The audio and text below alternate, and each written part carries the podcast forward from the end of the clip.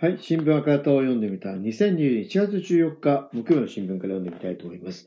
ごめんの国民運動という欄ですね。えー持続化家賃給付金、緊急事態宣言下で開業届提出遅れ対象外。法人で納めていてもいなし法人対象外。継続し柔軟にという記事を見たいと思います。この中で売上が激減した中小業者に給付される持続化給付金、家賃支援給付金、政府は給付されない業者を多く残したまま15日で申請を打ち切ろうとしています。存続の危機に立つ業者らは、国は給付金を継続し支援欲しいとしてほしいと訴えますと。えーこれ、青柳勝郎さんの記事ですね。打ち打ち切り迫り業者設立。コロナの影響で1年近く売上が8割減が続いています。昨年夏から持続化給付金を申請していますが、国は対象外だと取り合おうとしません。そう憤るのは、富山県で墓石など石材加工業を営む、えー有山、えー道隆さん45歳。昨年4月から20年共に仕事に来て知事の事業をつきました。ああ、ついたばっかりなんですね。工場や車の維持費など固定費は月100万円ほど。結構かかりますね。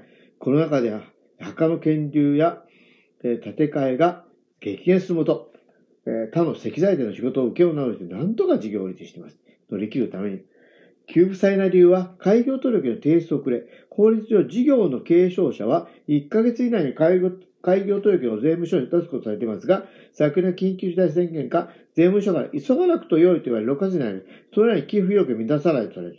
父の代から継続して営業していると証明する取引書類などがたくさんあります。コロナ収束後には破壊しの需要回を見込みます。今は乗り切れない給付してほしい。学校や自治体、えー住民団体などが催す映画上映会に映画を配給する全国、いや映画センター全国連絡会議、東京の対給付対象外のものです。事業を営んでいるものの、法人等がないみなし法人であるとか理由と。国は2万ほどあるみなし法人について、PTA や町南会など事業性の低い法人もあり、線引きが難しいとして一律対象外とします。同会の船橋和義事務局長は言います。うちは二人の職員を雇い、法人で納め納めている。これまで国が法人化の指導もなかった。救済なら納得いきません。平和や人権等がテーマの作品が中心です。例年600件前後の上映会に配給しますが、今年度は150件ほど。雇用調整助成金や経費削減で経営を維持しています。学校上映で LGBT 関する映画を見た高校生から、どんな人でも自分らしく生きられる社会へ自分にできることを考えたいという観測が寄せられるなど各地の上映会は、良質な映画の普及への重要な役割を果たしてきています。船橋さんは、商業ベースになくても良い映画があります。今後とも各地に届けたいと語ります。早急に届けて、全国商工団体連合会は6日、岩瀬浩二副会長らが中小企業庁と交渉し、給付金をすべての申請者に早急に届ける要請。営業危機が深刻化している業者の実態を見て、柔軟に給付するように、給付を継続すべきだと強調しました。日本共産党国会議員団は、8日の政府与野党連絡協議会で政府への要望事項を提出、緊急事態宣言が出されたも出されたもと、自粛要請とセットで雇用、事業を維持できる保障を行うことや、持続持続化、家賃支援給付金の第2弾などを求めました。えーいうことでですね、あの、えーこの件ですよね。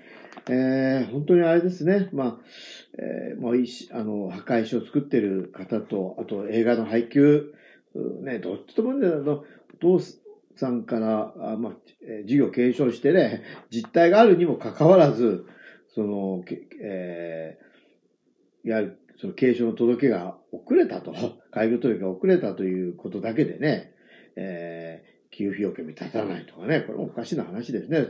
税務署から急がでいいと言われたのに関わらずですね。で、もう一つはね、この、みなし法人だからダメだと。実態としては事業を受け取るんで法人でもなってるわけですからね。ちょっとね、これはね、うん納得いかないと思いますね。ということで、新聞赤手を読んでみたのは、2021月14日の、あごめんですね。